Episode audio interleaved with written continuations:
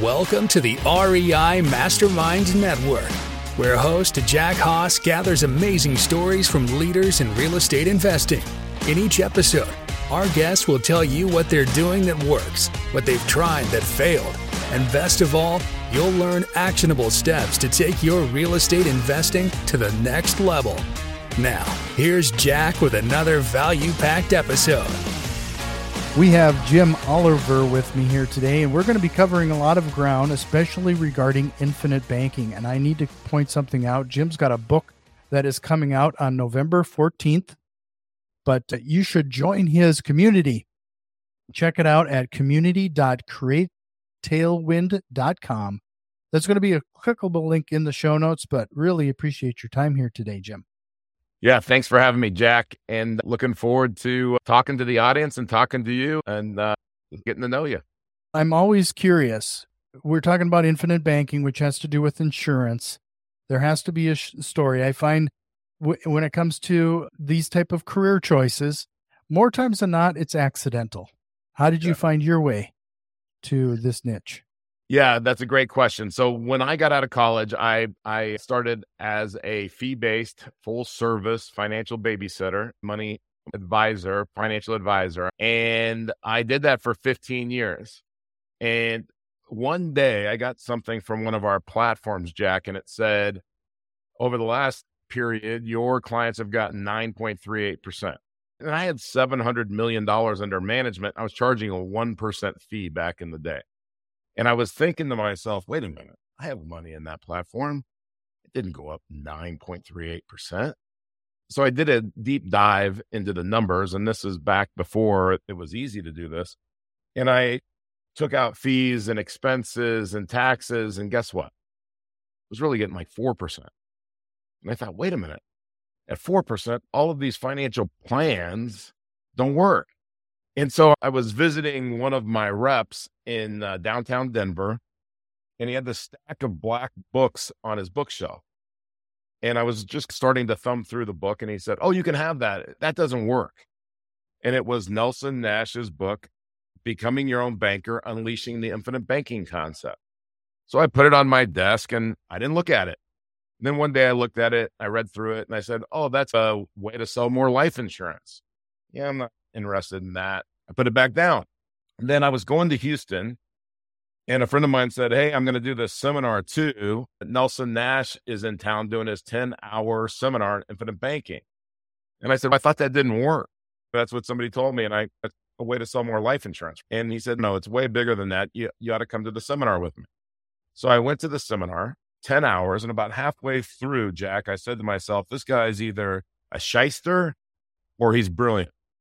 And I really wasn't sure which one. And so at the end of the seminar, I asked him probably an hour's worth of questions. Him, Nelson, being a good Southern gentleman, he answered every one of my questions with patience and grace. And he said, Jim, you're in the financial services world, so your paradigm is a little bit more in cement. So why don't you come back? I'm doing this again in a different town in two weeks. Come back as my guest and watch it again.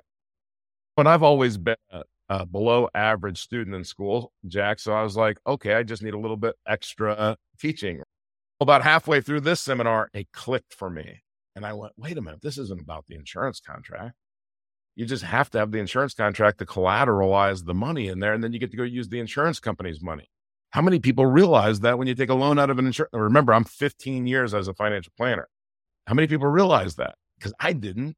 And so I asked them probably another hour and a half worth of questions after the 10 hour seminar.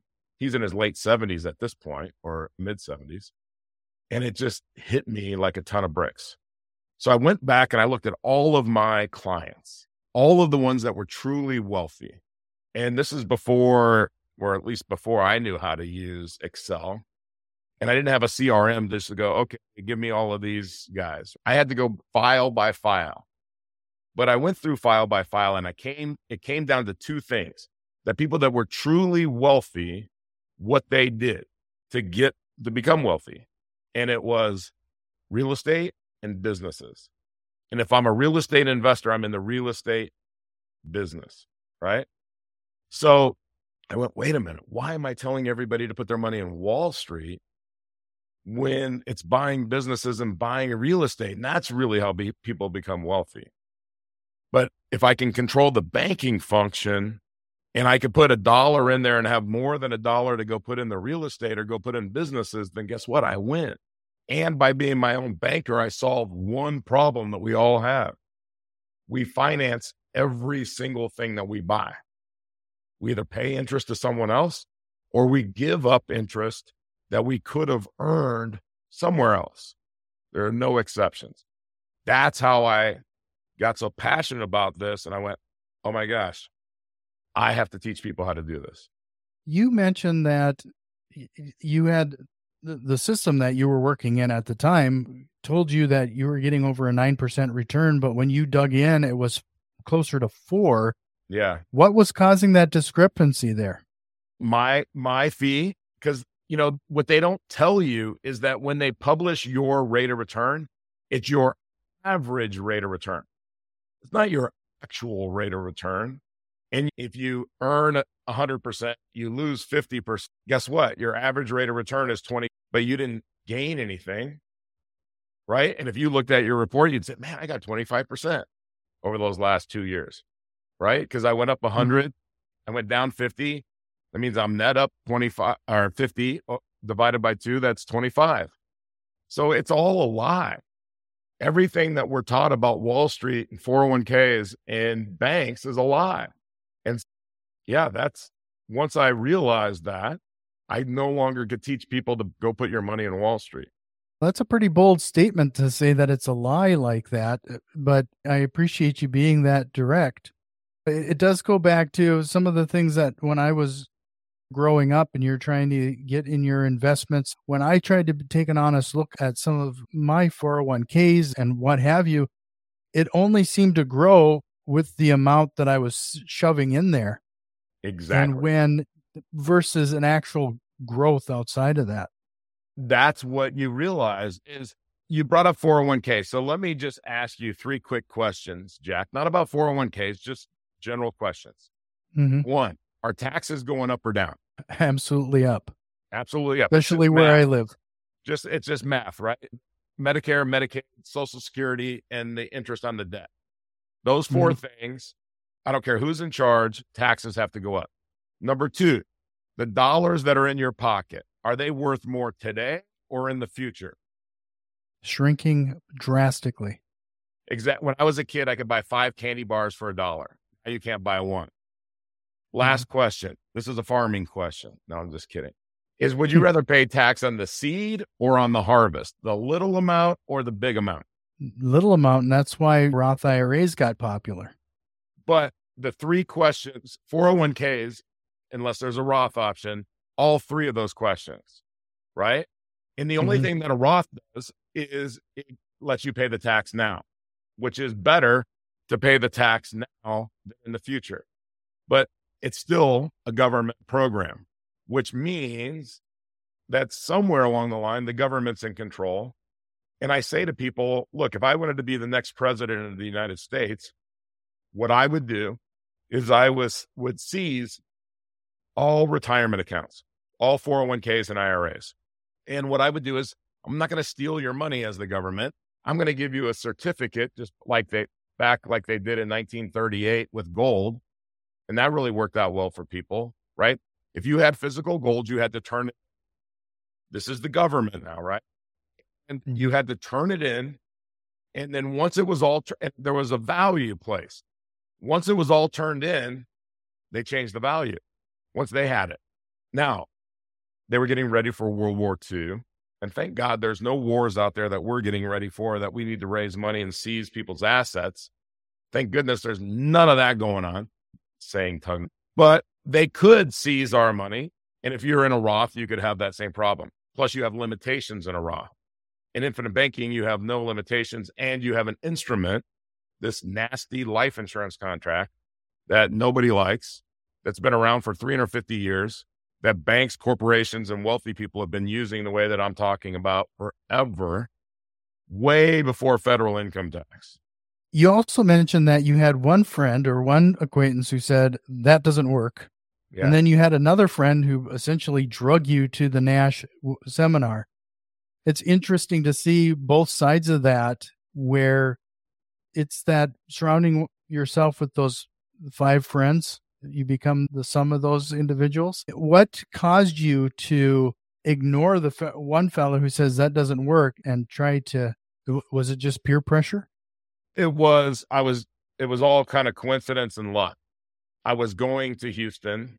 I had time because i had something to do saturday evening and i had time to kill and the person that recommended me to listen to this guy he was also from birmingham and had spent a lot of time with nelson nash and I felt like he had a better point of view than my friend that had just breezed through the book. I've read that book a hundred times and I learned something every time I read it. It's 92 pages.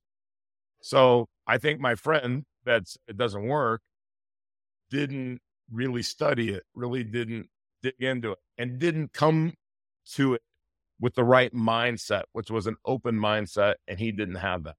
You mentioned that you went to that secondary seminar and then the light flipped too. So it's understandable somebody picks up a 90 page book and doesn't actually get the gist of it. What, which is why that 92 page book, I did a two hour and 45 minute explanation of page by page, section by section of the book on my community that's 100% free. And, and I explain it because I've studied it so much. I want to explain to people what it means. It's, you mentioned two books, if somebody, if you read Rich Dad Poor Dad or or Think and Grow Rich, if you read it, I read it in my 20s. It didn't hit me like a ton of bricks. Again, I'm a slower learner. I have to look at things and digest them.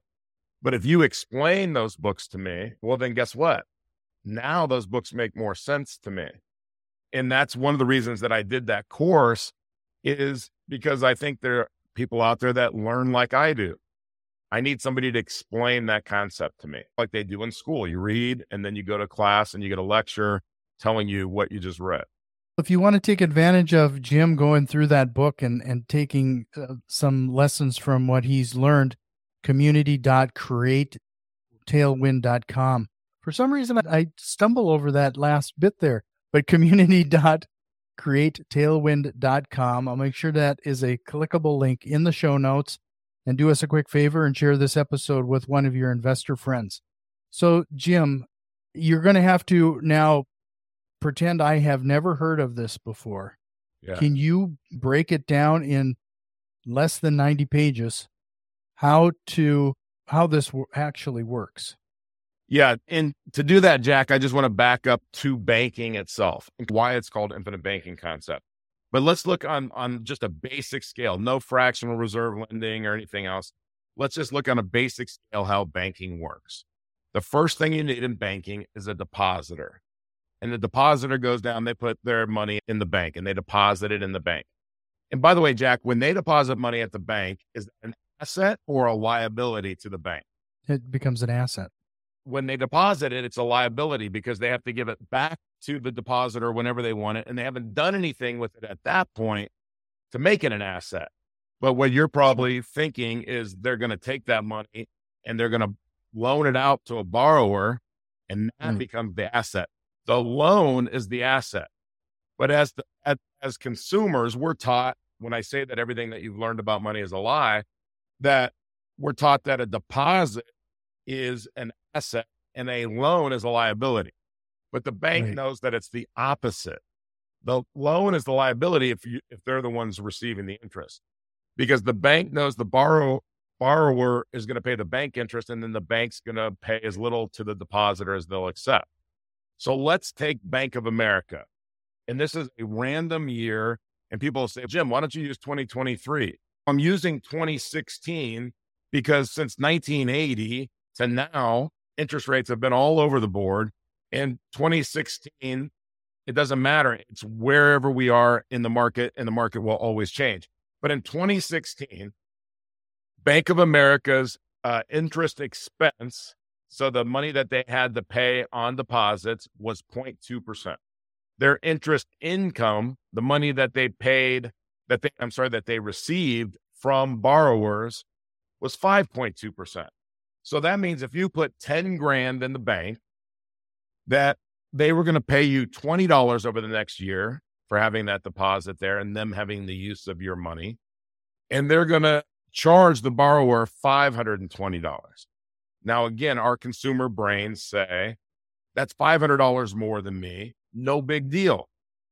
But that's not how a business works, Jack, is it? You take the cost and you divide it into the profit, and you find out that $20 goes into $520 six times. So that means the bank is making 26 times more than you with your money. Does it get worse? It does. Because there's only one banking system in the world. Just there's only one pool, there's only one pool of money. There's only one pool, there's only one pool of water in the world.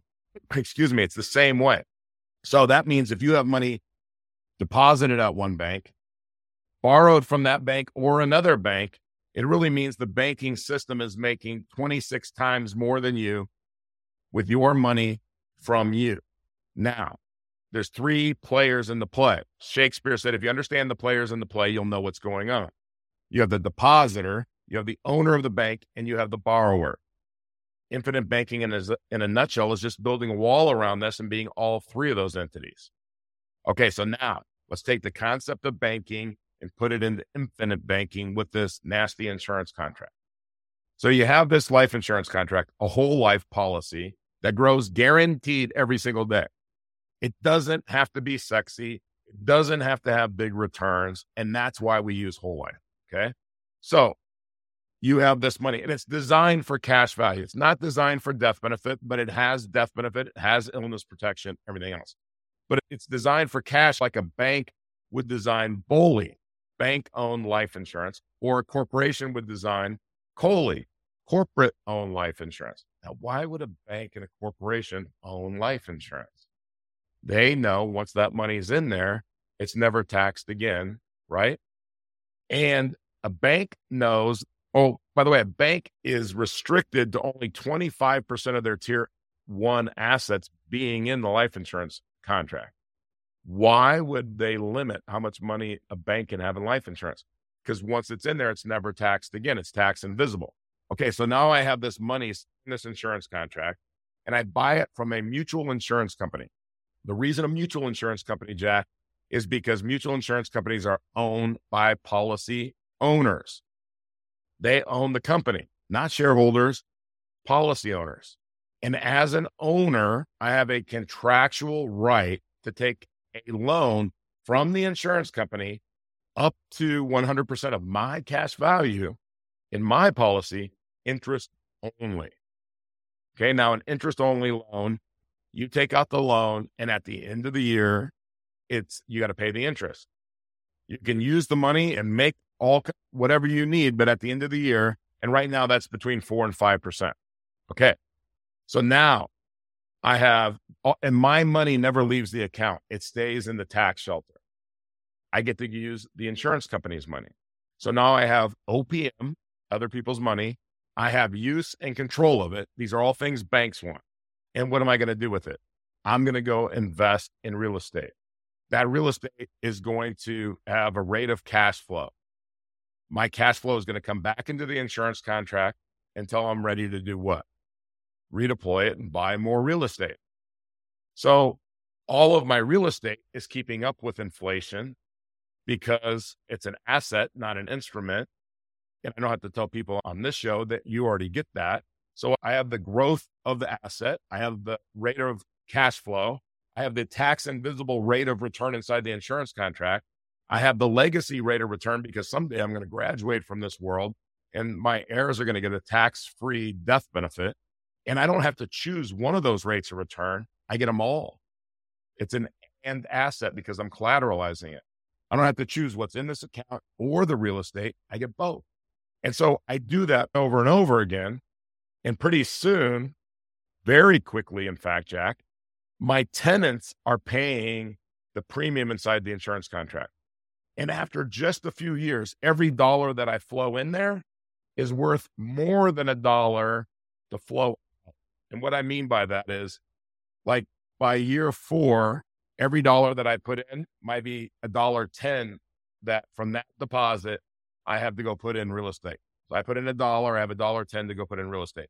By year 10, I put in a dollar, I have a dollar 50 to go put in the real estate. And every year it's guaranteed to get better and better till the day I graduate. So I don't leverage in the beginning. And this is the knock on whole life. This is why Dave uh, Ramsey and Suze Orman don't like it. The first year, I put in a dollar, I might have 60, 65 cents that I can go put in real estate because I'm an owner of this banking system. A customer doesn't have to make an investment, an owner in a business does. That's part of the business. If there wasn't that cash drag, Jack, I would have a virtual line out my door for people to do this. By year two, I put in a dollar, and, and if I'm doing infinite banking, I have a dollar or more to go put in the investment. It's just that first year. And again, by year 10, by year four, if I'm getting 25% cash on cash, which I know is a little bit harder today than it was two years ago, but if I'm getting 25% cash on cash by year four, I can't get all of my cash flow from the assets into the insurance contract. And I need another insurance contract to flow money in. That's a lot right there. And I, I didn't mean that to be such a long answer.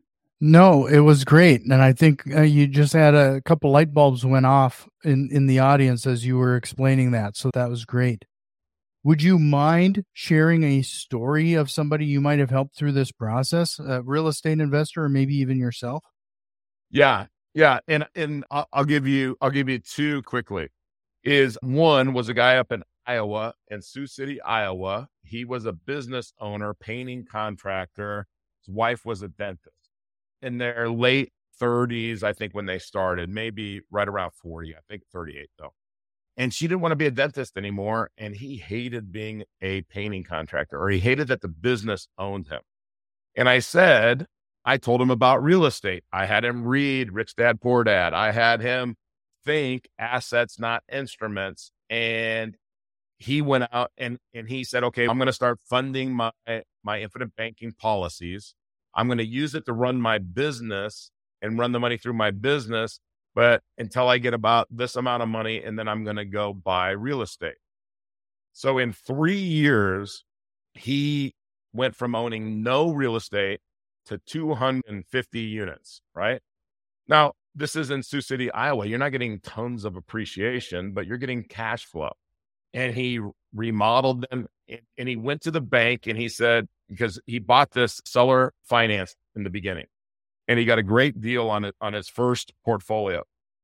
Then he went to the bank and said, Hey, I want to, I want to, I want to refinance these properties to get the seller out. And, but I, I want them on the renovated appraised value. And they said, okay, we'll do that if you show us the liquidity to do the renovation. He said, I'm going to use my life insurance contract. They gave him 100% credit he did that. And that's how the ball got rolling to, for him to go from, I think there were 20 or 30 properties in that first portfolio to 250 properties.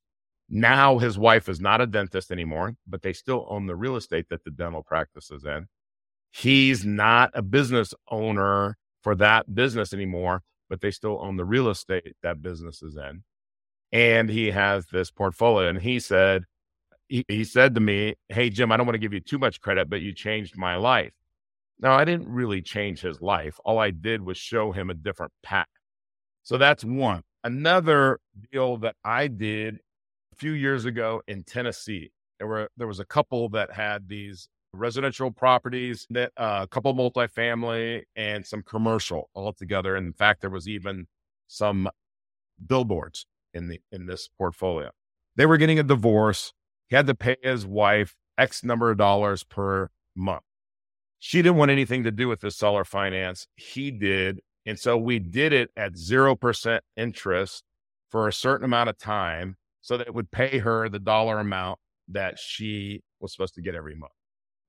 And what we did is we sold off two of the multifamilies to pay her off and then like for her 50% for some of these properties and then we just we remodeled some we sold off the billboards we sold off the commercial and we just sold these incrementally and in two years we doubled our money now i never used a dollar of my own money I only used the insurance company's money. So I didn't double my money because I didn't have any money in it. I only had the interest on the insurance company's money in there for two years.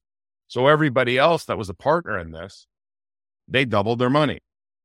My rate of return was more like 60 times because I only had the interest on there.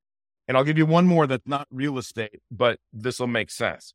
In August of this year, that this the year that I bought this business, I closed on a business that was eh, electronics refurbishment business. And it was owned by this much bigger company that was like an accredited eBay where you, you know, could qualify to, for bigger purchases. And that company just got a $50 million VC infusion, but they own this little electronics refurbishment company that had cu- customers like Vizio and Costco, et cetera. And it didn't fit. And you know what a VC is doing. They're not putting $50 million in there to buy and hold that thing. In, in three to five years, they want to three to five X their money. So they wanted to clean it up. So we agreed that I would buy this business for $3.3 million. So it wasn't a big business. It wasn't even that profitable. But I said, okay, I'll buy it on an earnout basis. I'll give you 20% of the increase over this much revenue per quarter. But I'm not going to do that for two years. Give me two years to build the business up. And I don't want to give you any money up front, right? I want to do it 100% earnout basis. So this is just like a seller finance negotiation. And they said, their board came back and said, no, we need money. We want a million up front. We settled for $75,000. Okay. Now remember this August 1st. So we got into this business and I found $400,000 of profit between August 1 and 1231 from old sound bars that they were just writing off as unsellable. Some of them were $38 that we were selling them for, but remember, I got nothing in them. So I bought this business for $75,000 down. And at the end of the year, I had a check for 400,000. And I say to people, what's my rate of return? They say 75 divided. And I said, no, no, wait a minute. That's not my $75,000. That's the insurance company's $75,000. I had to pay them 5% interest only for August, September, October, November, December, five months, $3,700 or somewhere around that.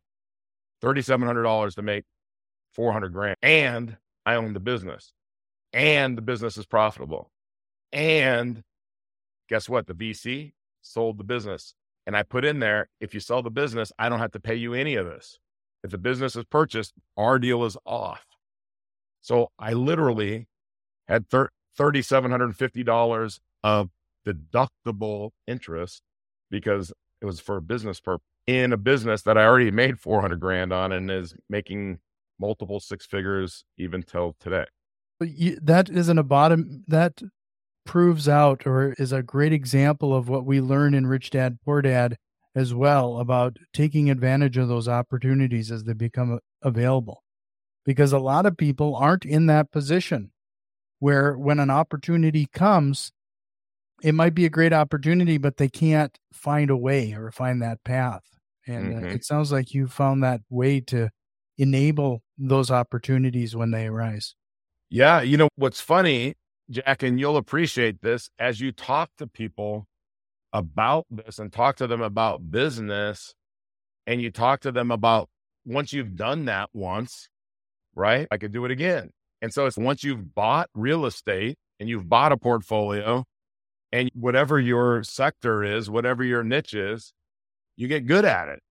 And it's not rocket science. It's just really having the confidence to know if I'm a brain surgeon, there's only so many things that happen to a brain. And once I know all of them, then I'm comfortable cutting you open and working on your brain. So it's like in a business, it's the same thing. I'm comfortable. You're comfortable buying real estate because you know what you're doing. You've done it. And in same thing. I've bought parts of more than 30 businesses in this concept because I figured it out. I have two more questions for you before we jump into the rapid fire questions. But I just want to remind everybody again community.tailwind.com and uh, take advantage and join Jim's community there for more information. there's got to be some gotchas here. So you got to share a few of those. What are some of those gotchas? Yeah. So here's the gotchas. One I already mentioned. You put a hundred thousand dollars, or you put in a million dollars, and people start wherever they start. Right. It just depends on how much money you have to start creating your bank. You don't have all access. You don't have access to that hundred grand up front. It's sixty to seventy percent. That's a gotcha. Right. There's cash drag, and somebody could say, well, if I put a hundred grand into the real estate, then how long does it take you to catch up? Trust me, I catch up and I pass you.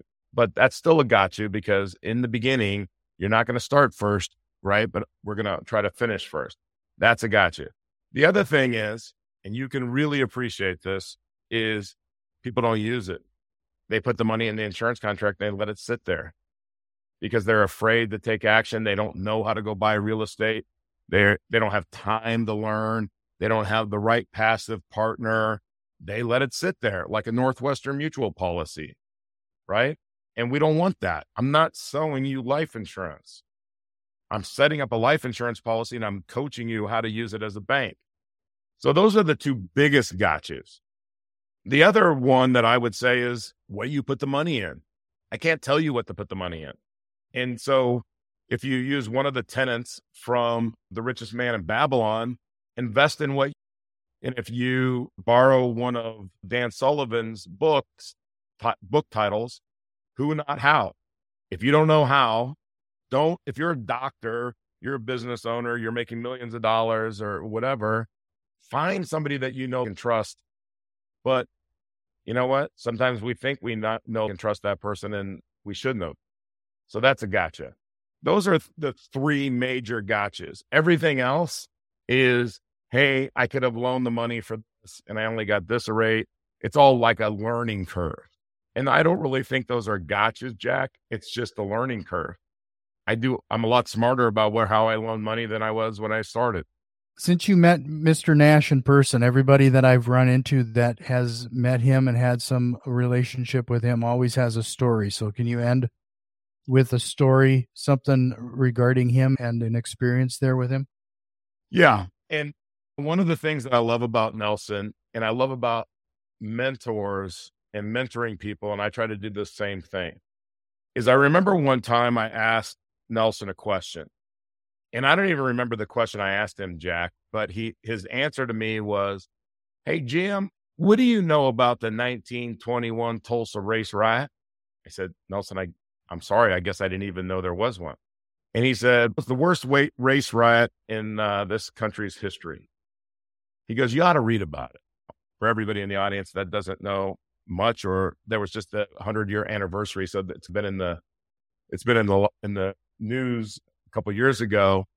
But this African American community, they seceded from the white community, banking and Wall Street. They had their own. And they were slaughtered for it because it's wait a minute, we can't make money off of these people. And they were slaughtered because of the color of their skin. But make no mistake, we are financial slaves now to Wall Street, banks, and government.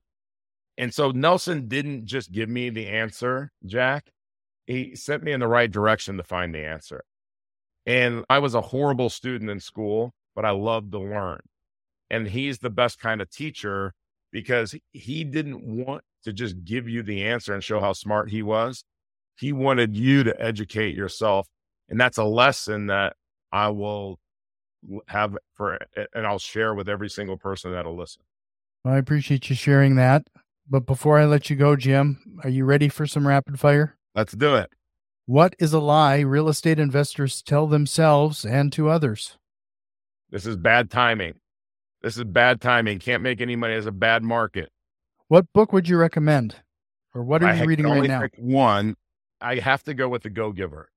And Jack, when I was young and going to seminars and stuff in business, Zig Ziglar would say, if you help enough people get what they want, you'll get more, you'll get more than you expect and more than you want. And it just, oh yeah, that's good. Okay, I'm going to go do it this way. And I would hear that again. Mm-hmm. Oh, that's good. But the go giver, Bob Burg, who I became friends with because I asked him so many questions about his book, it's from the heart. It's give, just give, help other people, and you'll get way more than you've ever imagined And the five laws of stratospheric success are on that wall of my office right there. And if I could turn my camera around, I would and show everyone because I remind myself every day of those five laws of stratospheric success. What is one tool you can't live without, whether it's personal or business? Is my journal. Is I write down three things that I'm grateful for every night. And I write down the three most important things that I need to do for the day every morning and it has made a I don't even know how to describe the difference that it's made in my life. And I don't and I and it's critical. If I looked over on my nightstand and that journal wasn't there, I'm not sure what I would do. Go get another one. Yeah, you'll have to add that to the next to do. Yeah, exactly. Most important. In under six. Is that a strategy you learned from somewhere else or is it just something you created? No, I learned that from, I think it was from Dan Sullivan, strategic coach, the gratitude principle. And the three most important things, I'm sure, was from some book on prioritizing your morning. But every morning, like I get up and I have this routine. I drink 30 ounces of water just to get your brain awake. I do my Bible devotional on my phone on the YouVersion app with 15 other guys, and we share our comments. And that's how I start my day and I can start my day. Okay. Interesting. If you could go back in time and give your younger self one piece of advice, what would that be? It would be to listen because everything that I learned about business and real estate, I learned when I was 13 years old, Jack. And I'll give you the, the 60 second version of this story. But when I was 13, I my my adopted mother worked in a casket factory. And she got me a job at 13 swinging a hammer because I think she thought it would be funny to see my reaction to how could I swing a hammer for eight hours a day. I will just share that I couldn't in the beginning. But Dwayne McIntyre, who owned the business, I noticed he wasn't swinging a hammer. I noticed he wasn't even there that often. And one day I'm walking through my neighborhood, which was in near Inglewood, California, in the inner city of Los Angeles.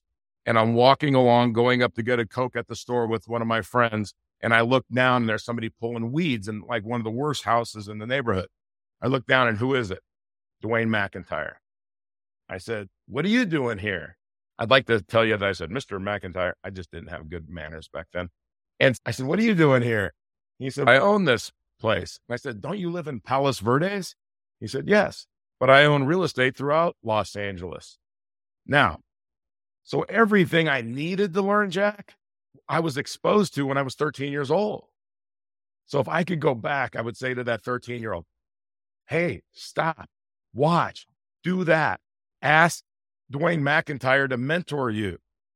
Don't worry about if you don't, if you don't want to go to school, don't worry about this or go to school and learn how to run a business. That's what I would tell my younger self. I'd go back to 13 and I'd say, smack, smack. It's right here in front of you. It sounds like you own a number of businesses, so I'd be curious as to your answer on this. Can you give everybody a tip or trick they can implement today to have a direct impact on theirs? Yes, is I my goal is to own business businesses passively, as passively as possible.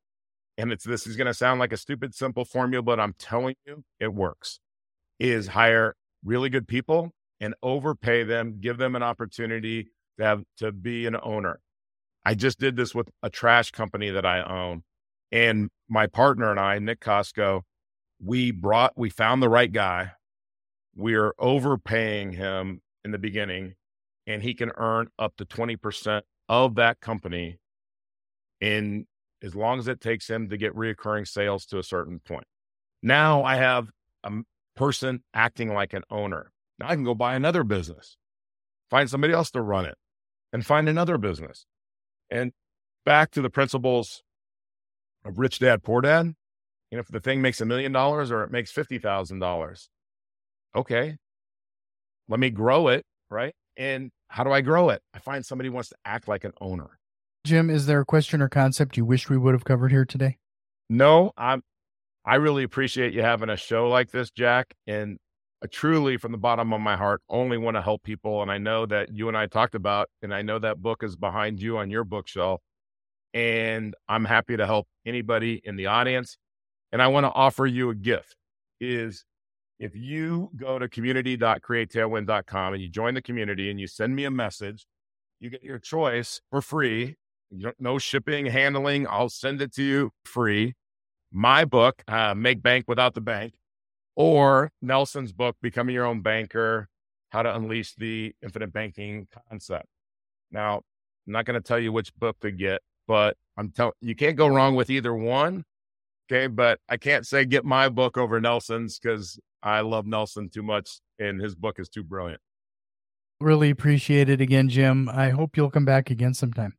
Absolutely. I would love to. Thank you so much for having me. Have you learned at least one actionable step to incorporate into your real estate investing? If so, please consider returning some of that value by leaving a positive review, subscribing to our YouTube channel, or joining our growing network on Facebook and Twitter. You can find links to all of our social media accounts in the show notes. See you next time.